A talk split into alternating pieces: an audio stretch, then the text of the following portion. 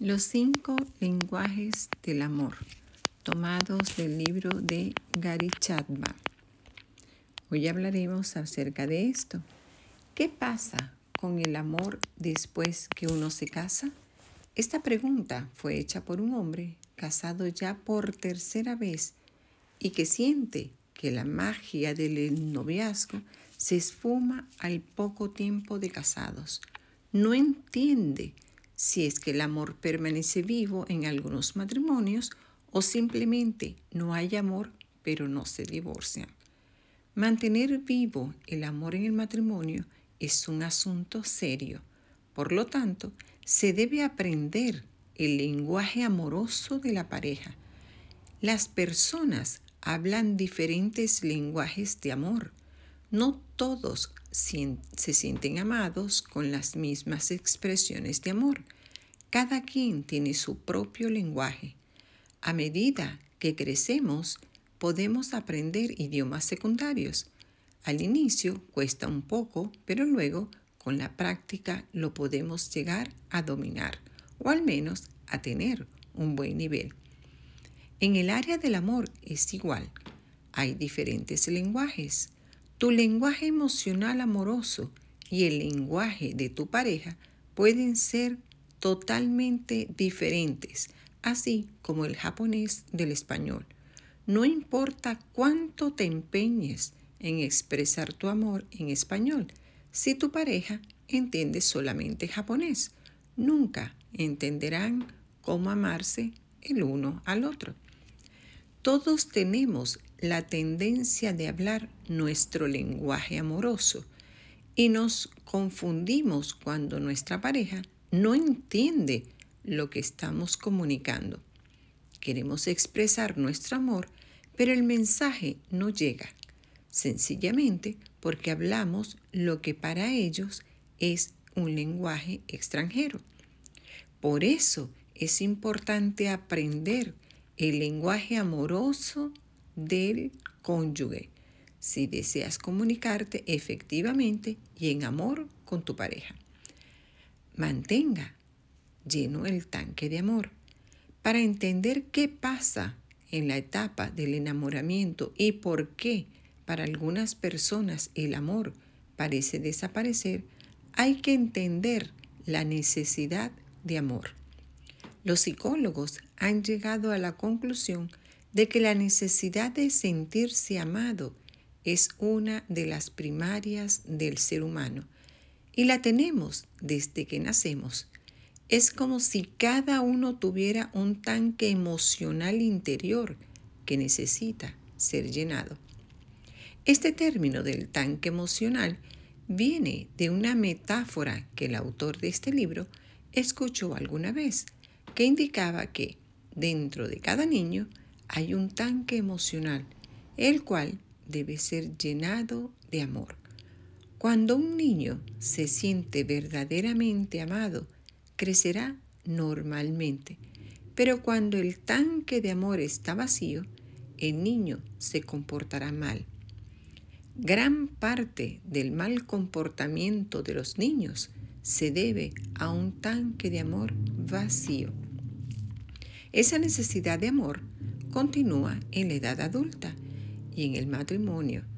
La necesidad de sentirse amado por la pareja está en el centro de los deseos maritales. Por eso, mantener lleno el tanque del amor es tan importante para el matrimonio. Desafortunadamente, la etapa del enamoramiento no es para siempre. De acuerdo a un estudio que incluyó a muchas parejas, se estima el promedio de duración de esta fase romántica es de dos años.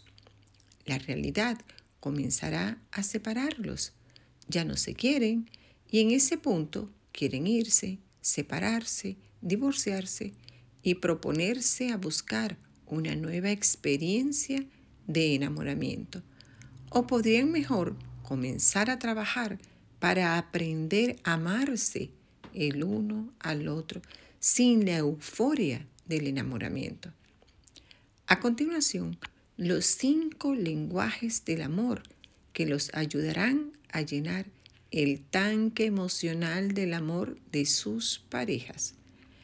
Primer lenguaje son las palabras de afirmación. Los cumplidos verbales o las palabras de aprecio son poderosas comunicadores del amor. Se expresan mejor en afirmaciones directas y simples, tales como, oye, te ves bonita con ese vestido o gracias por sacar la basura. Esto puede cambiar enormemente el ambiente emocional en el matrimonio. Los cumplidos verbales son más grandes motivadores que las palabras de regaño o la crítica. Podría ser que en algún momento, por no decir que siempre, queremos que nuestra pareja haga algo específico y se lo pidamos. Sin embargo, vemos que pasa el tiempo y no lo hace. No enojarse ni discutir por esto. Es mejor motivar a la persona haciendo cumplidos verbales de aquello que sí hace en el momento en que lo hace. Esto podría incentivarle a complacer ese deseo que le hemos pedido anteriormente. Sin embargo, hay que tener cuidado porque el propósito del amor no es lograr algo que uno quiere, sino hacer algo por el bienestar de esa persona que amamos. Simplemente las palabras de aprecio dichas de forma honesta generan un impacto positivo en la otra persona. Quien las recibe se sentirá gustosamente motivado para retribuir. Palabras de ánimo. Otro dialecto es el de las palabras de ánimo, pero no el ánimo que queremos levantar cuando alguien está triste. En este caso, la expresión dar ánimo significa inspirar valor. Todos tenemos aspectos en los que nos sentimos inseguros, aun cuando podamos tener una gran potencial, simplemente a veces no lo vemos por claridad o dudamos de ellos. ¿Por qué no mirar aquel potencial no desarrollado del cónyuge? Ese que puede estar esperando nuestras palabras animadoras y efectivamente animarlo o animarla a desarrollar ese interés que ya tiene. Antes de animar, es conveniente primero saber qué es lo más importante para nuestra pareja pues la idea no es presionarle para que haga lo que uno quiere o piensa que es mejor, sino realmente entender lo que quiere, mirar y creer en sus capacidades y luego darle crédito y estímulo para disminuir sus inseguridades. Ahora bien, palabras amables. El siguiente dialecto son las palabras amables y están más dirigidas a los momentos de tensión o de discusión en la pareja. Dado que el amor es bondad, la forma de comunicar amor verbalmente es con palabras bondadosas. Eso tiene que ver con la manera en que hablamos. La misma frase puede tener dos significados diferentes dependiendo de cómo se diga.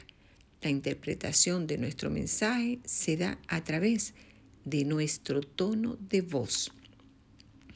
En momentos de discusión, cuando nuestra pareja esté enojado o enojada, alterado y con un tono quizás un poco elevado, la manera amorosa de responderle es con palabras suaves, sea que nos pongamos en su lugar y le hagamos entender que comprendemos la razón por la que se siente así o que intentemos explicar nuestra percepción sobre el tema en discusión. La idea es buscar entendimiento y reconciliación, no tratar de demostrar que uno tiene la razón. Ese es amor maduro, amor al que debemos aspirar para tener un matrimonio floreciente. También es importante no traer a colación errores o fracasos del pasado, pedir perdón si es necesario y tratar de mejorar en el futuro. Palabras humildes. El siguiente dialecto son las palabras humildes. Estas aplican para cuando solicitamos algo a nuestra pareja. El amor hace peticiones, no demandas. Cuando demandamos cosas de nuestra pareja, nos convertimos en su padre o madre y él en nuestro hijo o nuestra hija. La manera en la que expresamos nuestros deseos es absolutamente importante. Si vienen como demanda, hemos borrado la posibilidad de la intimidad y alejarnos de nuestra pareja. Si hacemos conocer nuestras necesidades y deseos como peticiones, estamos dando una guía, no un ultimato. Ahora bien, consejos para aprender este lenguaje. Si este no es nuestro lenguaje principal de amor, pero creemos que puede ser el lenguaje de amor de nuestra pareja, una forma de aprenderlo es tomando notas Sí, anotando en un cuaderno especial o en alguna aplicación del celular todas las palabras de afirmación que podamos encontrar en artículos, revistas, libros y luego usarlas con nuestra pareja.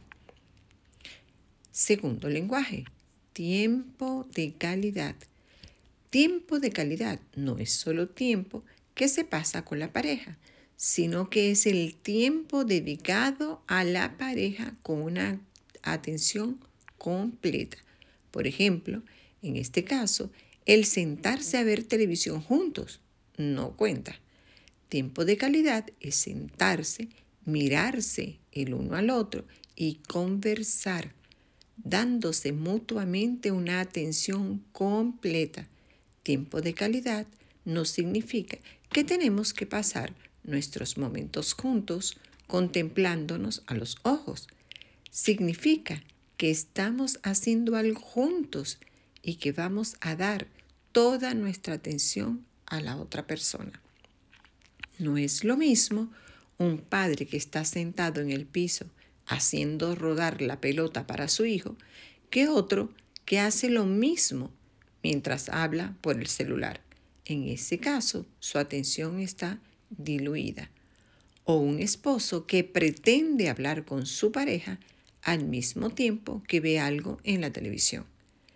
Emplear el tiempo juntos en un propósito común significa que nos preocupamos el uno por el otro, que disfrutamos estando el uno con el otro y que nos gusta hacer cosas juntos. Ahora veamos conversación de calidad como las palabras de afirmación, el lenguaje del tiempo de calidad, también tiene muchos dialectos. Uno de los dialectos más comunes es la conversación de calidad. Esta se refiere a un diálogo comprensivo donde los dos están comunicando sus experiencias, pensamientos, sentimientos y deseos en un contexto amistoso e ininterrumpido. El diálogo va a ser crucial para sentirse amado, para que en el tiempo de calidad sea el lenguaje principal.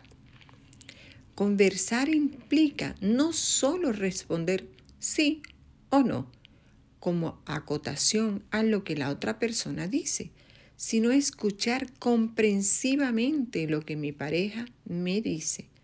Hacer preguntas, no para interrumpirle, sino con un verdadero deseo de entender sus pensamientos, sentimientos y deseos. cuando nuestra pareja nos expresa un problema o algo que le aqueja, es muy común que la respuesta automática sea la de encontrarle una solución y darle un consejo. Sin embargo, no siempre es lo que está buscando, sino más bien solo busca empatía, poder sentirse libre de expresar su malestar y saber que somos capaces de entender su dolor o frustración. Así que no demos consejos o soluciones que no nos han solicitado. Preguntemos antes si lo desean o no. La mayoría de las personas tiene poco entrenamiento para escuchar. Somos muchos más eficientes en pensar y hablar. Aprender a escuchar puede ser difícil, pero es necesario para comunicar amor. Cinco puntos sobre cómo desarrollar el arte de escuchar. Primero, mantén contacto visual cuando tu pareja te hable. Segundo, no escuches a tu cónyuge mientras haces algo más al mismo tiempo. Preferiblemente termina de hacer aquello que te mantiene ocupado y luego habla con tu pareja. Tercero, escucha los sentimientos. Intenta descifrar qué emociones está experimentando y parafrasea con ello para que te lo confirme. Por ejemplo, me parece que te sientes desilusionada o desilusionado porque olvidé hacer tal cosa. Observa el lenguaje del cuerpo. Esto te puede dar una idea de sus emociones. Igual que en el punto anterior, puedes parafrasear para que te lo confirme. Rehúsa interrumpir. Deja que tu pareja hable hasta el final y domina tu impulso de defenderte o hacer acusaciones o de declarar tu posición sobre el asunto. Tu meta es descubrir sus pensamientos y sentimientos. Aprender a conversar. La conversación de calidad no solamente requiere comprensión para escuchar, sino también autorrevelación, es decir, que compartamos con nuestra pareja nuestros pensamientos y sentimientos. La autorrevelación no es fácil para algunos. Muchos adultos crecieron en hogares donde no se estimulaba la expresión de los sentimientos o pensamientos, sino que más bien se les condenaba. De adultos, muchos aprendimos a negar nuestros sentimientos y a no estar más en contacto con nuestras emociones personales características. Si es el caso de alguno de ustedes y necesitan aprender el lenguaje de la conversación de calidad, aquí va un ejercicio. Ten siempre a mano donde anotar y cada día pregúntate, ¿Qué emociones he sentido? Anota la emoción y el acontecimiento que lo provocó. Por ejemplo, el tráfico, la frustración y por la noche, con la ayuda de estas anotaciones, comunícale tus sentimientos a tu pareja, contándole esto tantos días como sea posible. Actividades de calidad. Otro dialecto del tiempo de calidad son las, las que puedan incluir cualquier cosa en que uno o ambos tengan interés. El énfasis no está en qué hacen, sino en por qué lo hacen. A veces las excusas que se imponen es la falta de tiempo. Sin embargo, hay que ver a las actividades de calidad de la misma forma que vemos la comida, como necesarias para la salud y para vivir.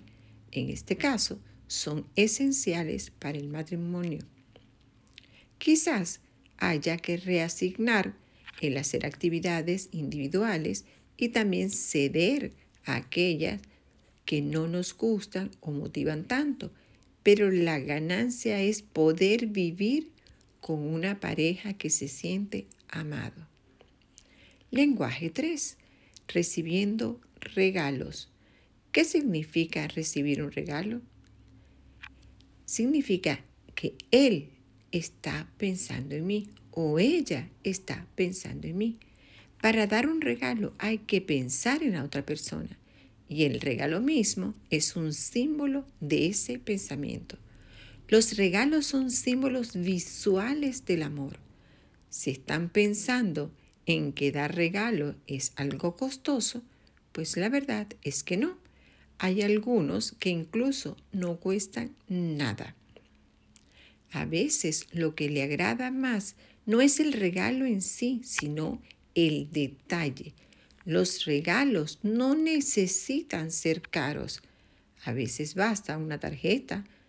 A la persona cuyo lenguaje de amor principal es recibir regalos, una rosa le bastará o incluso un chocolate. Ahora, si eres de las personas que dicen, no se da regalos, nunca aprendí a escoger un regalo. O no tienen por qué frustrarse. Pueden pedir ayuda a la familia o amigos cercanos para que los ayuden y les guíen y les den ideas. El regalo de uno mismo. Hay un regalo intangible que a veces habla más alto que el regalo que se pueda tener en la mano. Y es el regalo de uno mismo o el regalo de la presencia. La presencia física en un momento crítico es el regalo más poderoso que se puede dar. Si el lenguaje principal de amor de la pareja es recibir regalos. En este punto hay un ejemplo de una pareja en la que uno de ellos había perdido a su madre y el cónyuge luego del funeral fue a jugar un deporte, aun cuando éste estuvo toda la semana junto a su esposa en el hospital. Y luego, durante el funeral, para la esposa fue devastador que él no la acompañara al llegar a la casa. Por eso es importante también comunicar lo que queremos a nuestra pareja. Ahora veamos el lenguaje de amor número 4 actos de servicio. El cuarto lenguaje principal del amor son los actos de servicios. Estos son aquellas cosas que a nuestro cónyuge le gusta que hagamos por él o ella. Es una forma de agradarle sirviéndole. Es una manera de expresar amor por la pareja. Los actos de servicios más comunes aplican a temas del hogar. Y es también en estos aspectos donde se suelen tener más discusiones, pues a veces una petición puede tergiversarse en una demanda y a nadie le gusta ser forzado a hacer nada. El amor se da libremente, no se puede exigir amor. Los actos de servicio requieren tiempo, esfuerzo y energía pero si se hacen con un espíritu positivo, son en verdad expresiones de amor. Dentro de este lenguaje podemos observar que hay dos motivos que influyen en nuestras acciones.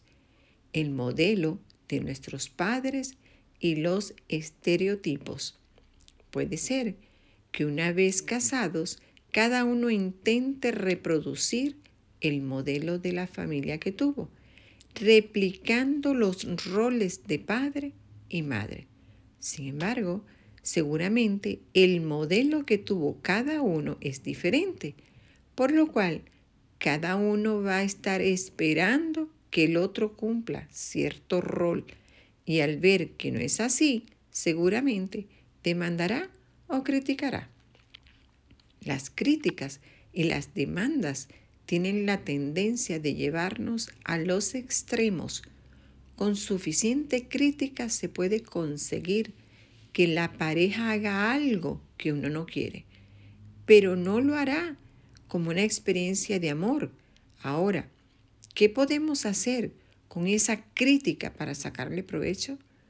Pues, después de oírla, aprovechamos para preguntarle a nuestra pareja por qué es tan importante eso que nos está pidiendo. La crítica necesita a menudo una aclaración. Iniciar una conversación puede cambiar la crítica en una petición en lugar de quedar como una demanda. Bien, ahora hablando de los estereotipos, no es ajeno a nadie que aún existen en la sociedad un estereotipo común del papel masculino y femenino. Aprender el lenguaje amoroso de los actos de servicio requerirá que alguno de nosotros examinemos nuestros estereotipos de los papeles de los esposos y las esposas. Entender cuán importante es para nuestra pareja aquello que nos parece inapropiado para nuestro rol, de tal manera que seamos capaces de romper algún estereotipo. Se necesita un deseo de examinar y cambiar los estereotipos para expresar el amor más efectivamente. Lenguaje de amor número 5. El toque físico. El contacto físico es también un poderoso vehículo para comunicar el amor marital tenerse de las manos, besarse, abrazarse y tener relaciones íntimas son los medios de comunicar el amor al cónyuge. La, la, relación íntima, sin embargo, es solo uno de los dialectos en el lenguaje amoroso del toque físico. De los cinco sentidos, el tacto, a diferencia de los otros cuatro, no se limita solamente a determinada área del cuerpo. A través de todo el cuerpo se encuentran localizados unos diminutos receptores táctiles y sensoriales.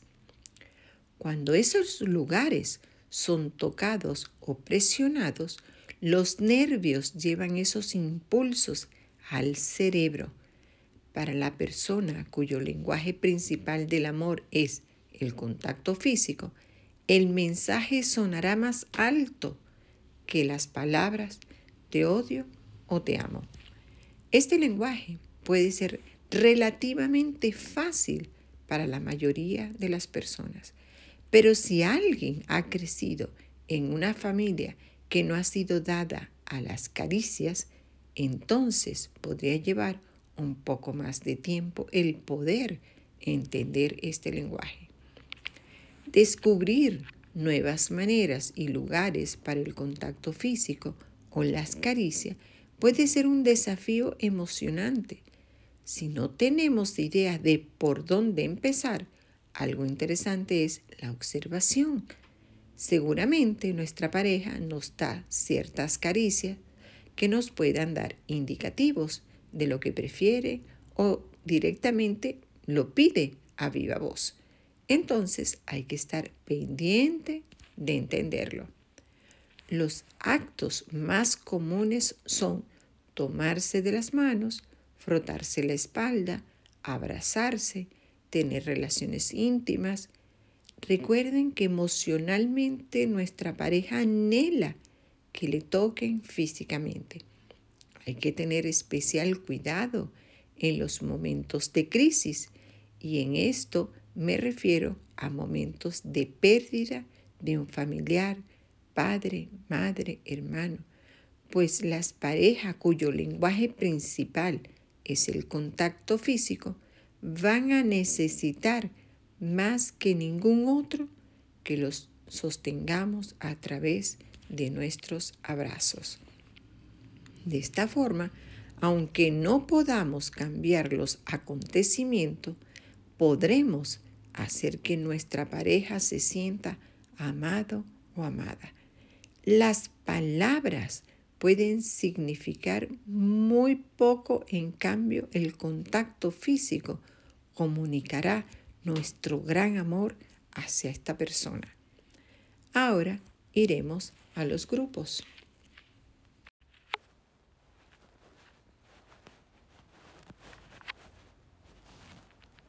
Unir el emprendimiento con tu familia. ¿Cuántas parejas se separan hoy en día por no unir el emprendimiento con su familia? El exceso de trabajo se ha convertido en el día a día de muchas personas. Estamos acostumbrados a escuchar frases como estoy que no paro, no tengo un momento ni para respirar o no puedo quedar porque estoy hasta arriba de trabajo. Hemos llegado a tal punto que interiorizamos este tipo de mensajes como algo positivo, como si estar saturados de trabajo fuese el equivalente del éxito o de la realización personal y nada más lejos de la realidad. Lo que sí estás logrando es un distanciamiento con tu familia, algo que debe ser tu prioridad, descuidando tu salud también, amistades y paz interior. El desgaste, el alejamiento y la falta de comunicación que sufren las parejas por el exceso de trabajo son las principales causas de divorcios. ¿Deseas que tu matrimonio sea parte de estas estadísticas? Permíteme decirte que las parejas se separan aún amándose, se casan, se cansan del desapego o de la poca importancia que sienten tener para ti, ya que su apreciación es que prestas más atención a tu trabajo que a él o a ella. ¿Hasta cuándo piensas que puedes dedicar tiempo completo a tu emprendimiento, dejando de lado a tu familia y que no hayan consecuencias? ¿Por qué esperar llegar al conflicto y posiblemente al divorcio por no darte cuenta que tu familia te necesita? Les daré algunas sugerencias para tener y mantener tu emprendimiento en armonía con tu familia. Ambas pueden ir de la mano si sigues estas sugerencias. Ser padre y emprendedores a veces requiere de mucha destreza. Darle atención a la familia y no descuidar los negocios puede ser un proceso agotador dada la cantidad de exigencias que existen. Tendrás que dividir tu tiempo en labores del trabajo y del cuidado de los niños para poder garantizar el éxito. ¿Cómo puedes organizarte mejor sin la necesidad de tener que hacer malabares día a día? Pues es muy sencillo. Queremos que puedas tener todas las herramientas para comenzar un día productivo sin descuidar a tu familia. De esa manera podrás cubrir cada aspecto importante del trabajo y relajarte con tu pareja, hijos, en caso de que no cuentes con la ayuda necesaria para delegar funciones. Sugerencias para compaginar tu emprendimiento y la vida familiar. Si te dedicas a emprender, sabrás con seguridad que puede consumir la mayor parte de tu tiempo y causar que olvides tu vida personal. Pero ya no será necesario gracias a nuestra serie de consejos que te darán el equilibrio que el emprendimiento y la vida familiar necesitan. Crear horarios más flexibles que permitan mejor organización.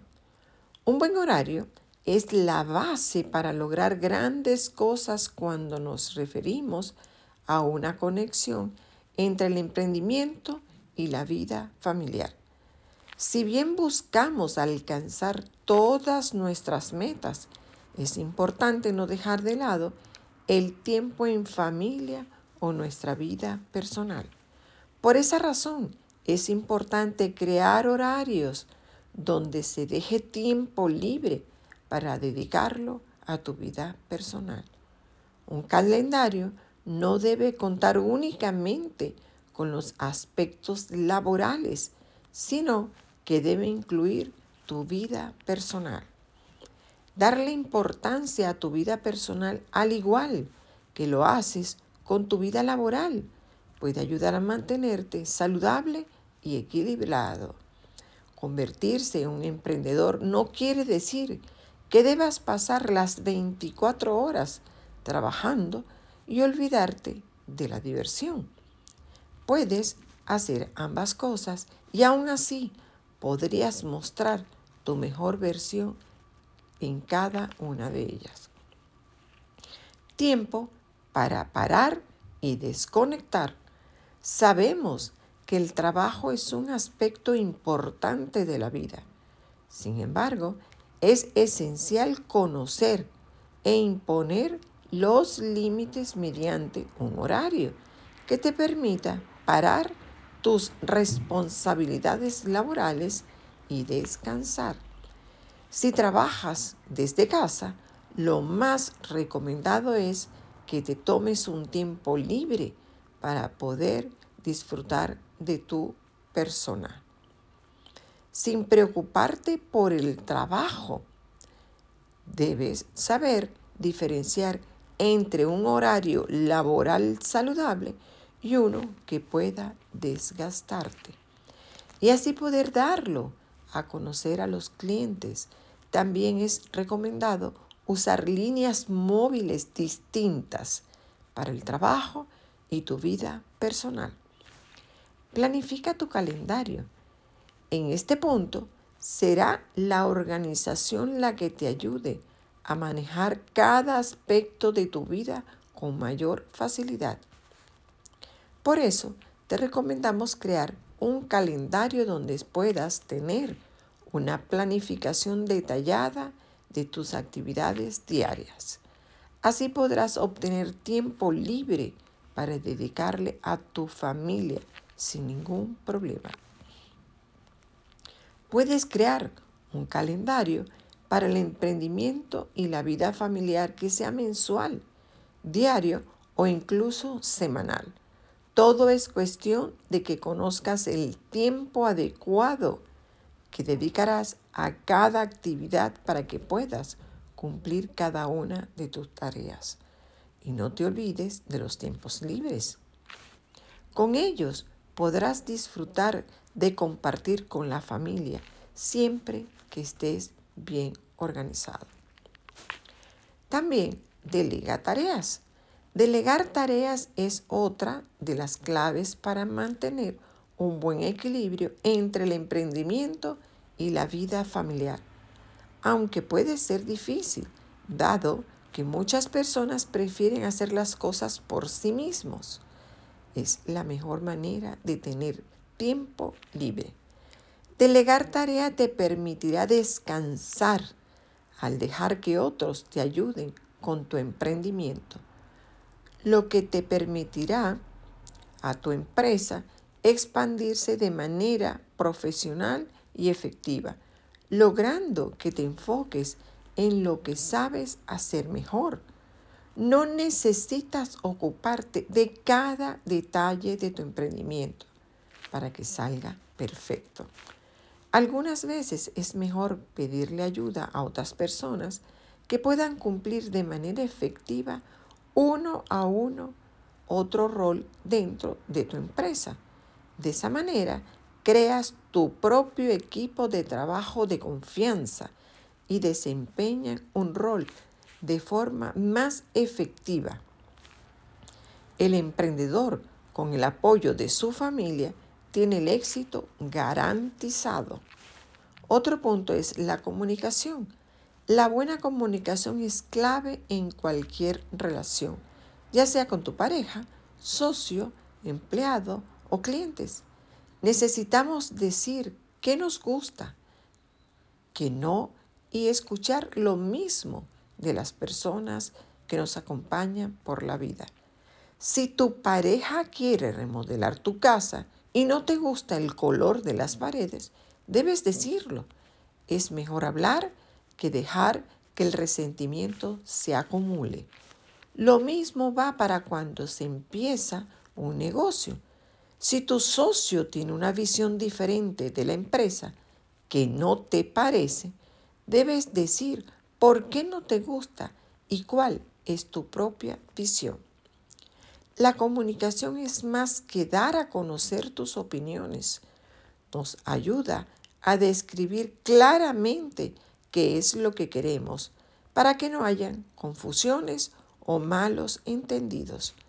Se trata de escuchar lo que los demás tienen que decir, así como tú quieres que te escuchen.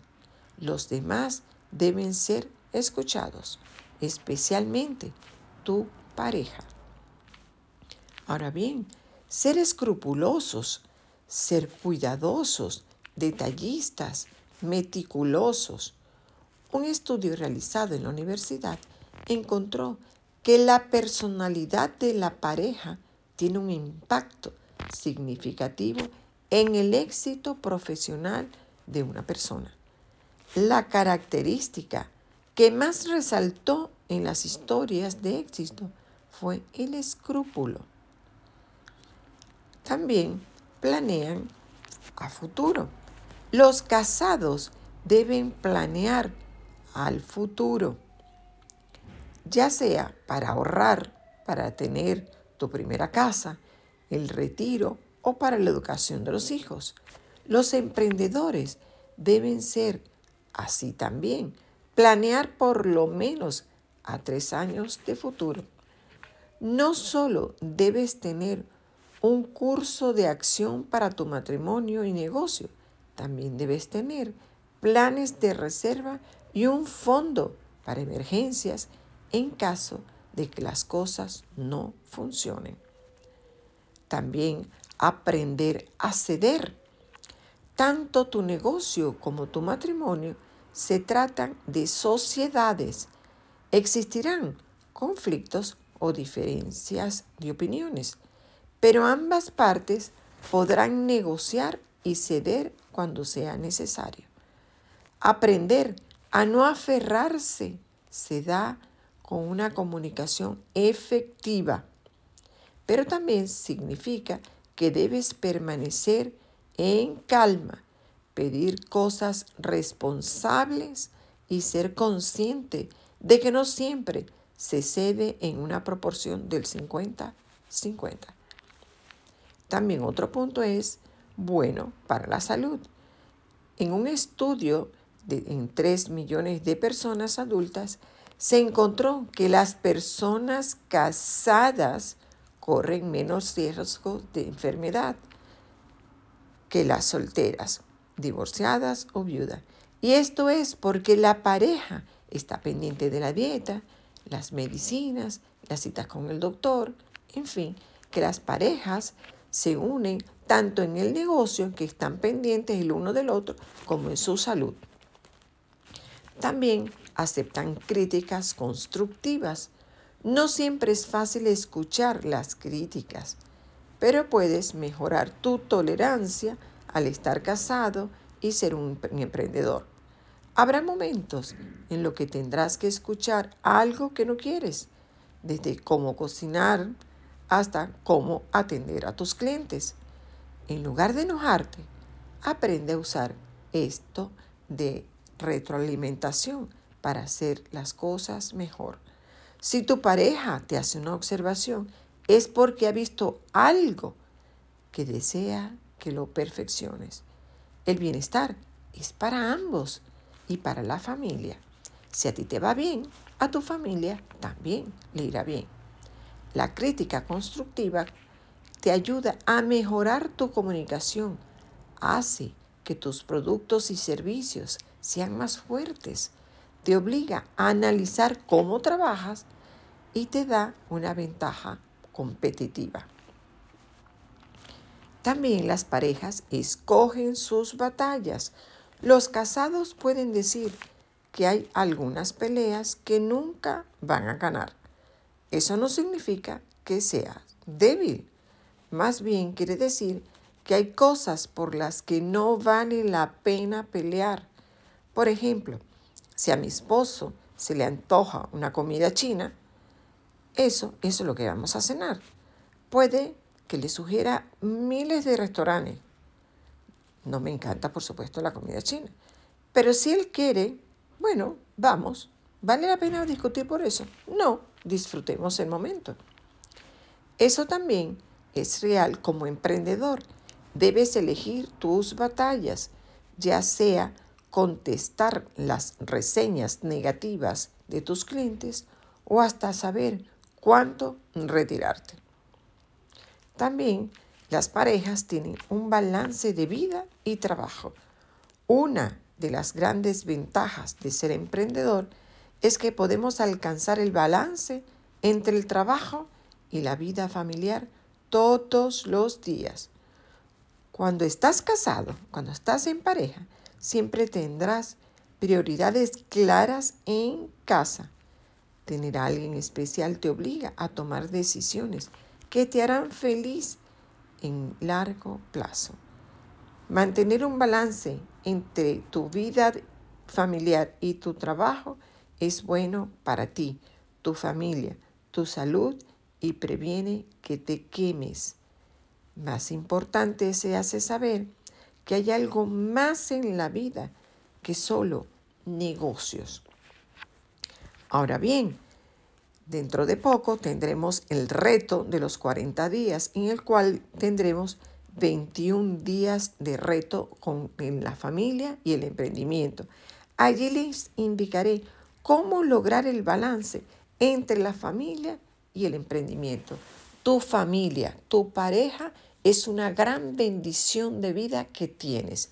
Y el mantener el equilibrio entre tu familia y el emprendimiento es posible. Solo debes aprender a tener un balance entre ambas. Muchísimas gracias.